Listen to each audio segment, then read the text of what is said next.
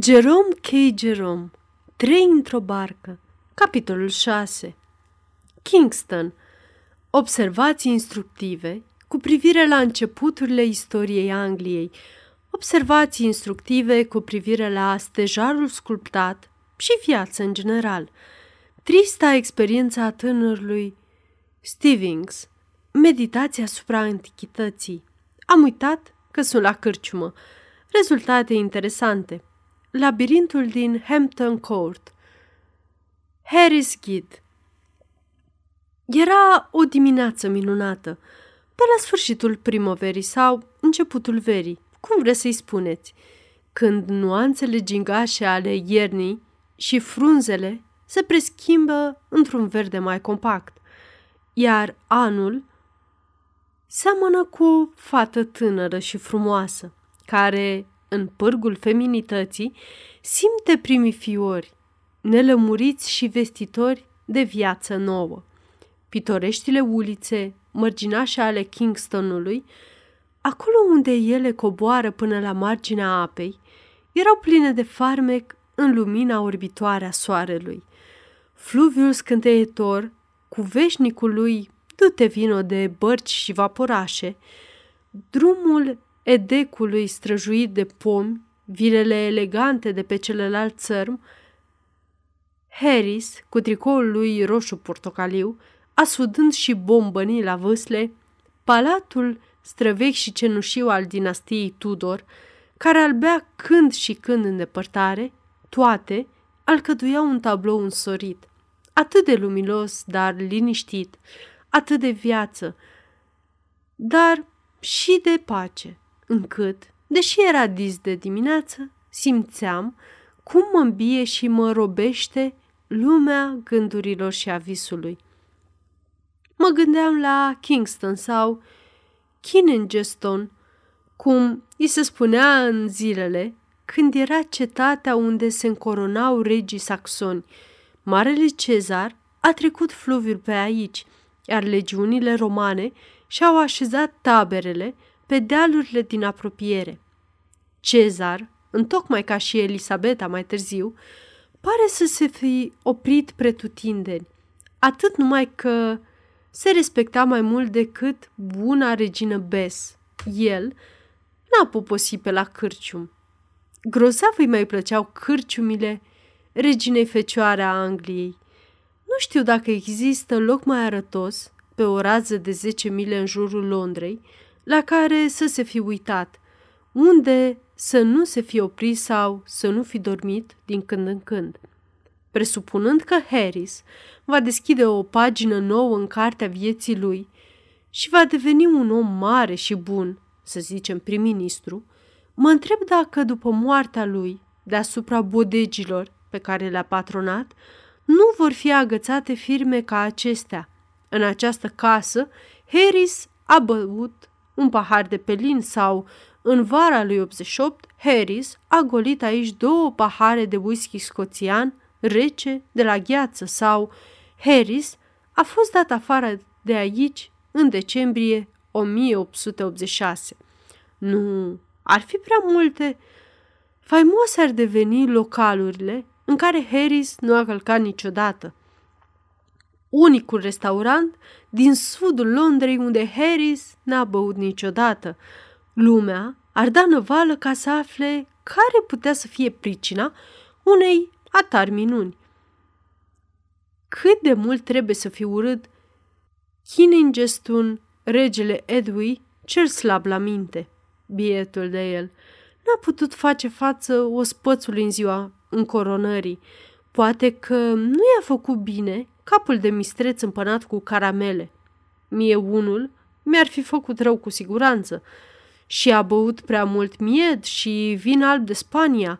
Fapt e că i-a părăsit pe furiș pe chefliei aceia zgomotoși ca să petreacă un ceas tihnit alături de draga lui Elgiva, sub razele lunii.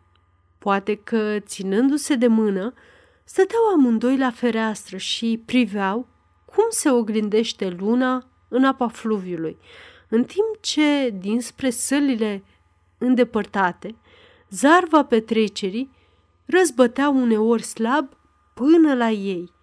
Parcă-i văd pe fiorosul Odo și pe sfântul Dunstan cum dau buzna în odaia retrasă și, împroșcând-o cu vorbe grele pe frumoasa regină, îl târăs pe bietul Edwin înapoi, în mijlocul bețivilor și al zurbagiilor.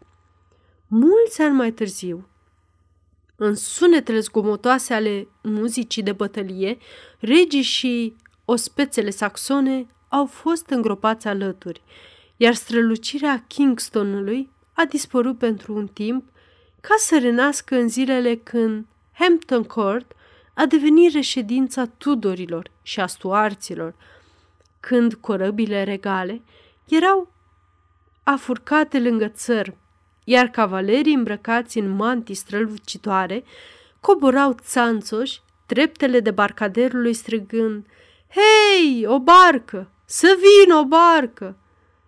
Nenumărate case vechi din împrejurimi vorbesc deslușit despre zilele când Kingston era un burg regal în care, alături de rege, trăiau nobilii și curtenii, iar drumul lung ce ducea spre porțile palatului fremăta ziua întreagă de oțelul zângănitor, de armăsare aprici, de catifele și mătăsuri foșnitoare și chipuri nurli. Casele spațioase, cu ferestrele lor zăbrelite și cu firide, cu căminele lor uriașe și cu acoperișurile lor țuguiate, evocă zilele pantalonilor strâmți și ale pieptarelor, ale corsajelor brodate cu perle și ale jurăturilor complicate. Ele au fost ridicate în vremea când oamenii știau să construiască. Solidele cărămizi roșii s-au întărit și mai mult cu timpul, iar scările de stejar masiv nu scârție când încerci să cobori încet treptele. Îmi amintesc că într-una din casele din Kingston există o minunată scară de stejar sculptată. Casa nu mai este astăzi decât o prăvălie, dar e neîndoios că pe vremuri a fost locuința unui personaj important. Un prieten de-al meu din Kingston s-a dus acolo într-o zi ca să-și cumpere o pălărie și, într-un moment de absență, a dus mâna la buzunar și a plătit pe loc. Negustorul, care întâmplător îl cunoștea pe prietenul meu, a fost cam surprins la început, dar revenindu-și numai decât și înțelegând că trebuia să facă ceva pentru a încuraja acest gest, l-a întrebat pe eroul nostru dacă n-ar vrea să vadă un lemn vechi de stejar sculptat cu măestrie. Prietenul meu acceptă și negustorul îl duse prin prăvălie până la scara casei. Balustrada era o neîntrecută lucrare de artă, iar peretele, până sus, era îmbrăcat în stejar, sculptat atât de măestrit, încât ar fi făcut cinste unui palat. După ce au urcat scările, au intrat într-un salon, o cameră mare și luminoasă, împodobită cu o hârtie de un albastru cam țipător, care înviora atmosfera. În afară de această ciudățenie, apartamentul nu prezenta nimic deosebit și prietenul meu se întrebă pentru ce fusese adus acolo. Proprietarul se apropie de perete și lovi cu degetul hârtia. Se auzi un sunet de parcă ar fi ciocănit în lemn. Stejar, explică el, totul, până la tavan, e numai stejar sculptat, ca acela pe care l-ai văzut pe scară. Dar pe ce sar? se miră prietenul meu. Să nu spui că ai acoperit niște pereți de stejar sculptat cu hârtie albastră. Ba, chiar așa am făcut, fu răspunsul. A fost o treabă foarte costisitoare. A trebuit să căptușesc întâi tot peretele cu scânduri. În schimb, camera are acum un aspect destul de vesel. Era foarte mohorâtă înainte. N-aș putea spune că îl condam pe negustor întru totul. Îmi închipui că asta e o mare ușurare pentru el. Din punctul lui de vedere, acela al gospodarului obișnuit, care caută să ia viața cât mai ușor posibil și nu ca amatorii de antichități, are dreptate.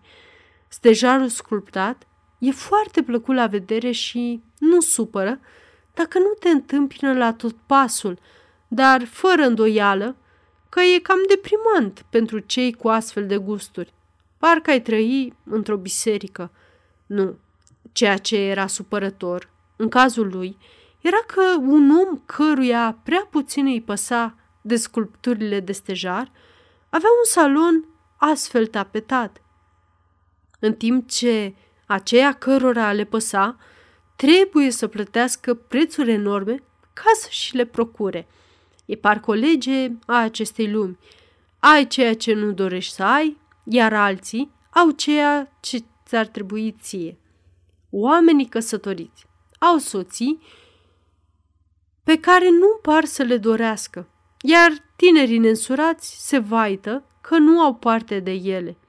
Oameni săraci, care de-abia izbutesc să lege două încurmei, au câte opt copii, în timp ce perechile bătrâne și bogate nu au cui să-și lase banii și mor fără moștenitori. Sau fetele, care au iubiți, spun că ar prefera să nu-i aibă, că se plictisesc de moarte și că respectivii ar face mult mai bine să se îndrăgostească de domnișoara Smith și de domnișoara Brown, care sunt urâte și bătrâne și cărora nu le face nimeni curte. Ele însele nu au nevoie de curte și de curtezani. Nu au de gând să se căsătorească niciodată. Dar e mai bine să nu stăruim asupra unor lucruri atât de întristătoare. Aveam la școală un coleg pe care noi îl porecliserăm Sandford și Merton. Adevăratul lui nume era Stevens. Era cel mai extraordinar flăcăiandru pe care l-am cunoscut vreodată. Lui Stevens zic eu că îi plăcea învățătura. Ce scandal îi se făcea când îl găseau stând în pat până noaptea târziu și citind grecește, cât despre verbele neregulate din limba franceză, nu era pur și simplu chip să-l desparți de ele. Îi intrase în cap ideea năstrușnică și nesănătoasă că e fala părinților săi și mândria școlii noastre. Râvnea veșnic după premii și voia să se facă mare și să ajungă om deștept. Mă rog, tot felul de năzdrăvănit dintre astea. Nu mi-a fost dat să văd o ființă mai ciudată, deși, credeți-mă, era inofesiv ca pruncul care nu s-a născut încă. Băiatul ăsta se îmbolnăvea regulat de două ori pe săptămână și atunci, bineînțeles, nu se ducea la școală. Niciun alt băiat nu se îmbolnăvea ca Sandford și Merton. Dacă bântuia vreo boală prin împrejurimi, el o avea negreșit și încă într-o formă gravă. Căpăta bronșită în zilele de arșiță ale lui cuptor și boala fânului de Crăciun. După o perioadă de uscăciune, care ținea șase săptămâni, se pomenea cu un reumatism acut. Ieșea afară pe ceața din noiembrie și se întorcea acasă, lovit de insolație. Într-un an bietul de el, l-au supus acțiunii gazului ilariant, i-au scos toți dinții și au pus o garnitură falsă, fiindcă suferea cuplit de măsele. Dar această durere s-a prefăcut în nevralgie și durere de urechi. Avea veșnic guturai, afară de o singură dată când, vreme de nouă săptămâni, a suferit de scarlatină. Cât despre degerături, acestea nu l-au părăsit niciodată. În timpul epidemiei de holeră din 1871, cartierul nostru a scăpat ca prin minune. În întreaga parohie s-a îmbolnăvit unul singur, tânărul Stevens – când era bolnav, trebuia să stea în pat și să mănânce pui, cremă de zahărar și struguri de seră. Zăcea acolo și plângea cu sughițuri că nu e lăsat să-și facă exercițiile de latină și că i s-a luat gramatica germană. Iar noi, cei ștălalți, care ne-am fi sacrificat zece timeste de viață școlară pentru a fi bolnavi, măcar o zi, și nu ardeam deloc de dorința să le dăm părinților noștri prilejul să se grozăvească cu odraslele lor, nu izbuteam nici măcar să ne alegem cu gâtul înțepenit. Stăteam în curent și curentul ne făcea bine și ne înviora. Înghițeam tot felul de prostii, doar, doar, nu mă îmbolnăvi, dar ți-ai găsit. De pe urma lor, căpătam și mai multă poftă de mâncare și ne îngrășam. Până când începeau vacanțele, nu izbuteam deloc să născocim un remediu împotriva sănătății. În schimb, în ultima zi de școală răceam, căpătam tuse convulsivă și felurite alte tulburări, de care nu mai scăpam până la reînceperea cursurilor, când, în ciuda tuturor măsurilor pe care le luam noi, ne făceam bine din senin și eram mai teferi ca oricând.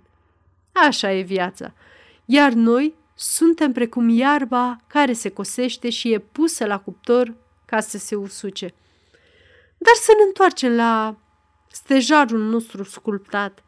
Cred că stră, stră, stră moșii noștri aveau concepții mărețe despre artă și frumos. Adevărul este că toate comorile artei noastre de astăzi nu sunt decât niște lucruri banale, dezgrobate acum trei sau patru sute de ani. Mă întreb dacă există o frumusețe, o frumusețe intrinsecă în vechile farfurii de supă, în cănile de bere și în candelabrele pe care le prețuim atât de mult acum. Sau dacă farmecul ce se desprinde din ele nu este decât nimbul unei epoci apuse. Vesela albastră cu care ne împodobim pereții era alcătuită din niște articole obișnuite de gospodărie, acum câteva secole, și toți păstorii trandafirii sau păstorițele galbene pe care le arătăm prietenilor pentru a fi admirate și pe care ei se prefac că le gustă, mamele din secolul al XVIII-lea le dădeau pruncilor să se joace ca să nu plângă. Va fi oare tot așa în viitor? Comurile atât de prețuite de mai târziu nu vor fi oare decât toate bagatelele zilelor precedente? Farfurile noastre împodobite cu ramuri de salce vor fi așezate pe șemineurile măririlor în anul 2000 și nu știu cât? Ceștile albe cu chenar de aur și cu mândrețe de flori aurite în lăuntrul lor, specii necunoscute, pe care Sara James a noastră le sparge cu atâta ușurință și dezvoltură, vor fi lipite cu grijă, așezate pe o consolă și șterse de praf numai de stăpâna casei? Să luăm de pildă câinele de porțelan, care împodobește dormitorul apartamentului meu mobilat. E un câine alb, are ochii albaștri, nasul de un roșu delicat cu pete negre, capul și îl ține ridicat într-o poziție obositoare, iar expresia lui este amabilitatea dusă până în pragul imbecilității. Eu unul nu-l admir. Privit ca lucrare de artă, aș putea să spun că mă enervează. Unul dintre prietenii mei, mai neserioși, strâmbă din nas când îl văd și nici proprietăreasa mea nu-l admiră, motivând faptul că îi îngăduie să stea acolo numai pentru că i l-a dăruit mătușa sa. Peste vreo 200 de ani însă e mai mult decât probabil că acest câine va fi dezgropat, cine știe unde, găsit fără labe și cu coada ruptă, vândut de porțelan vechi și pus într-o vitrină. Lumea se va strânge în jurul lui ca să-l admire.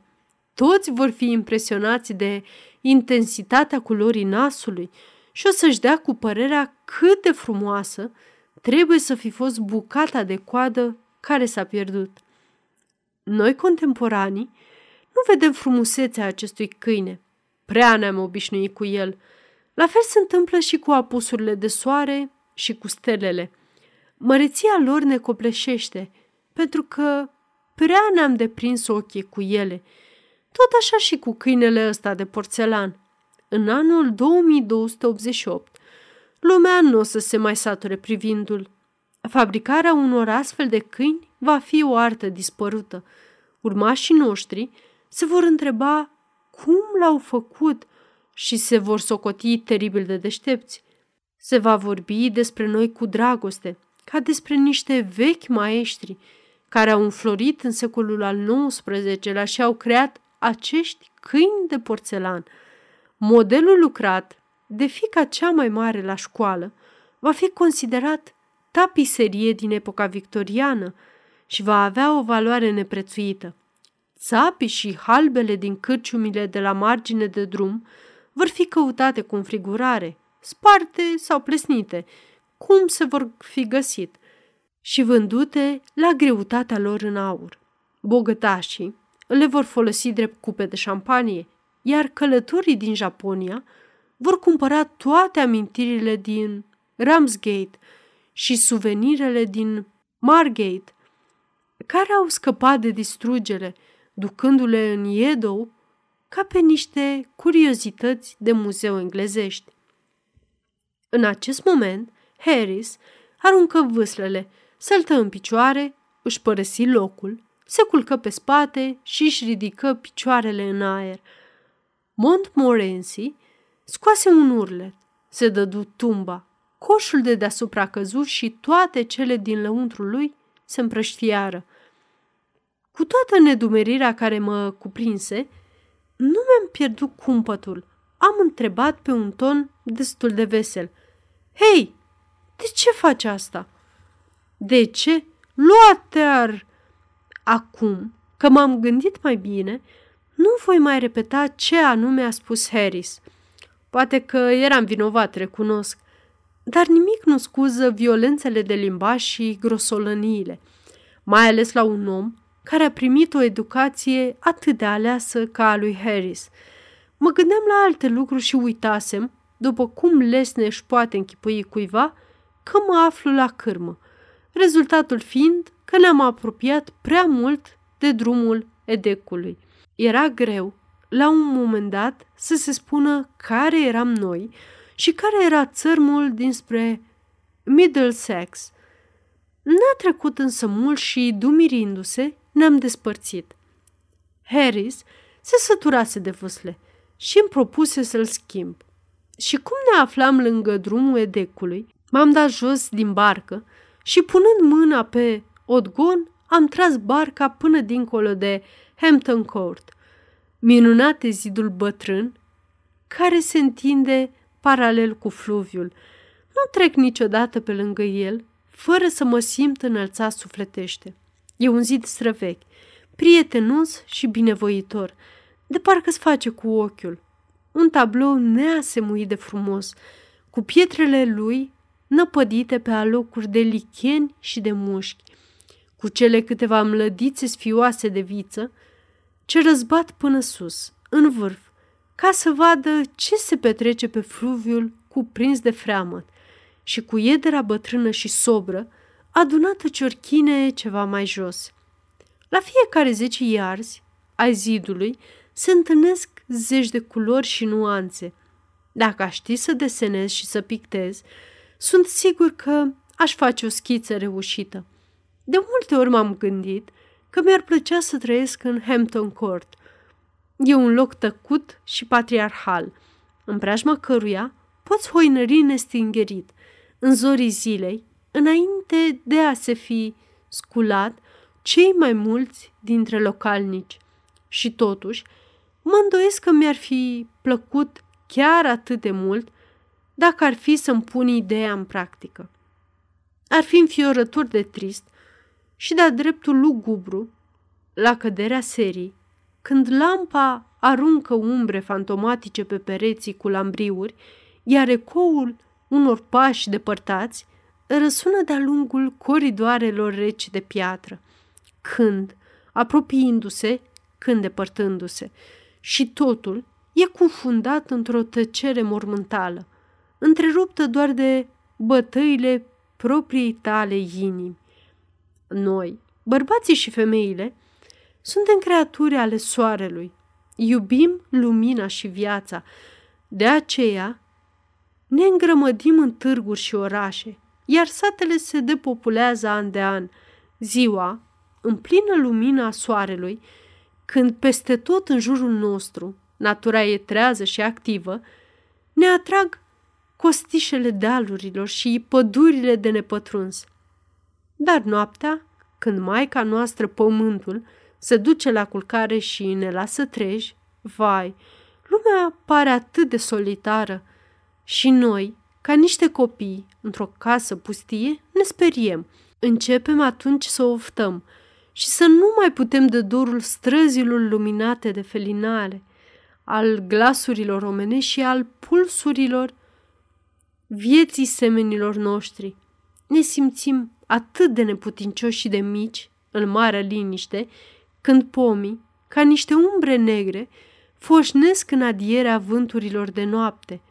În preajma noastră sunt duhuri și suspinele lor înăbușite ne întristează peste măsură. Da, da, să ne strângem cu toți în marele orașe, să aprindem rugurile uriașe ale unui milion de becuri de gaz, să chibuim, să cântăm un cor și să ne simțim viteji. Harrison mă întrebă dacă am vizitat vreodată labirintul de la Hampton Court. El, unul, intrase odată ca să-i arate cuiva drumul. Îl studiase după hartă și labirintul părea atât de simplu, încât aproape că nu făcea cele două pens taxate la intrare. După părerea lui Harris, harta aceea fusese făcută de un poznaș. Nu corespundea deloc realității și îi inducea pe toți în eroare. Victima fusese un văr de la țară a lui Harris. Intrăm în labirint, îi spuse Harris, doar așa, ca să poți spune că l-ai vizitat, dar să știi că e foarte simplu. De fapt, e ridicol să-i se spună labirint. Mergem drept înainte. Apoi o luăm la dreapta după primul colț. Ne plimbăm apoi împrejur vreo 10 minute și ne întoarcem să luăm masa. Nu trecuse mult și se întâlniră înăuntru cu câteva persoane care spuneau că se află acolo de trei sferturi de oră și că s-au săturat până în gât. Harris îi pofti să-l urmeze dacă vor. Le spuse că el intră acum și, după ce o să facă înconjurul, o să se îndrepte spre ieșire. Oamenii n-au știut cum să-i mai mulțumească, s-au înșirat în spatele lui și l-au urmat. Pe drum, alți vizitatori, sătui de atâta peregrinare, s-au alăturat grupului, până când toate persoanele din labirint au fost atrase în ceata lui Harris. Unii, care renunțaseră la orice speranță de a mai ieși vreodată sau de a-și mai revedea căminul și prietenii, au prins curaj la vederea lui Harris și a grupului său și au intrat în formația lui, binecuvântându-l pe Salvator. După socotelile lui Harris, cam vreo 20 de oameni îl urmaseră, iar o femeie cu un copil, care își petrecuse acolo toată dimineața, l-a rugat să-i dea voie să-l ia de braț, ca nu cumva să-l piardă. Harris o ținea mereu pe dreapta, dar drumul nu se mai sprăvea. E un labirint foarte mare, observă vărul lui Harris. Da, e unul din cele mai frumoase din Europa, răspunse Harris. Sunt convinsă de asta. Răspunse femeia. Am făcut două mile pe puțin. La un moment dat, și lui Harris începu să-i se pară destul de curios, dar nu șovăi. Merse mai departe până când trecură pe lângă o bucată de cozonac de o jumătate de penny pe care vărul lui Harris o văzuse. Putea pune mâna în foc cu șapte minute mai înainte. Imposibil, făcu Harris, iar femeia cu copilul se burzului. Ba da, are dreptate, spuse ea. Cu o clipă mai înainte, de a-l fi întâlnit pe Harris, pe care zise ea ar fi dorit din toată inima să nu-l fi cunoscut niciodată, pentru că, după părerea ei, nu era decât un impostor, ea luase cozonacul din mâna copilului și l aruncase acolo. Vorbele ei îl întărâtară pe Harris. El își scoase harta și își argumentă teoria. Harta s-ar putea să fi fost bună, spuse cineva din grup, cu condiția să știm în ce punct al ei ne aflăm acum. Harris nu știa și sugeră că lucru cel mai bun ar fi să se întoarcă cu toții la intrare și să pornească din nou. Reînceperea expediției nu stârni prea mult entuziasm. Cât privește însă reîntoarcerea la locul de intrare în labirint, toată lumea fu de acord. Făcură stânga împrejur și îl urmară pe Harris în direcția opusă. Mai trecură vreo zece minute și se pomeniră în centru. Harris se gândi la început să susțină că asta fusese de altfel intenția lui, dar cum gloata îl privea cu dușmănie, se hotărâ să clarifice incidentul drept un accident. Oricum, avea acum o bază de plecare, știau unde se găsesc. Consultară din nou harta și chestiunea li se păru mai simplă ca oricând, așa că porniră din nou pentru a treia oară. Trei minute mai târziu se aflau iar în centru. După aceea, nu mai izbutiră să ajungă nicăieri, pur și simplu. Indiferent de direcția în care porneau, reveneau numai decât în centru. Procesul se desfășura cu atâta regularitate încât unii, mai comozi, se opreau acolo, așteptându-i pe ceilalți să-și facă turul și să revină la ei. Harris își scoase din nou harta, dar vederea ei a avut darul numai să înfurie. I se spuse că ar face bine să plece și să-și facă din trânsa moațe pentru păr. Harris le spuse că nu își poate stăpâni senzația că, într-o anumită măsură, a devenit nepopular. Până la urmă, mulțimea își pierdu cumpătul, strigând după paznic, care se cățără pe o scară proptită în partea din afara zidului și, printre zbierete, încercă să le explice pe unde să o ia. În clipa aceea, toți erau atât de amețiți încât nu erau în stare să priceapă ceva, așa că omul le spuse să se oprească pe locul unde se găseau și să-l aștepte acolo. Se strânseră ciorchine și așteptară. Paznicul coborâ și intră în labirint. Din nefericire, era un paznic tânăr și nou în meserie. După ce intră, nu izbuti să ajungă la ei și se rătăci și el. Din când în când, cei din ceata lui Harris îl zăreau fugind ca apucat de partea cealaltă a gardului viu. Apoi îi vedea el pe ei și se năpustea într-acolo. Ei îl așteptau vreo cinci minute, apoi pasnicul apărea exact în același loc și întreba unde au fost tot timpul. Ca să poată ieși, au trebuit să aștepte până când s-a întors de la masă unul dintre paznicii mai bătrâni ai labirintului. După părerea lui Harris, era un labirint foarte frumos și am căzut amândoi de acord ca la întoarcere să încercăm să-l trimitem pe George într-o expediție la Hampton Court.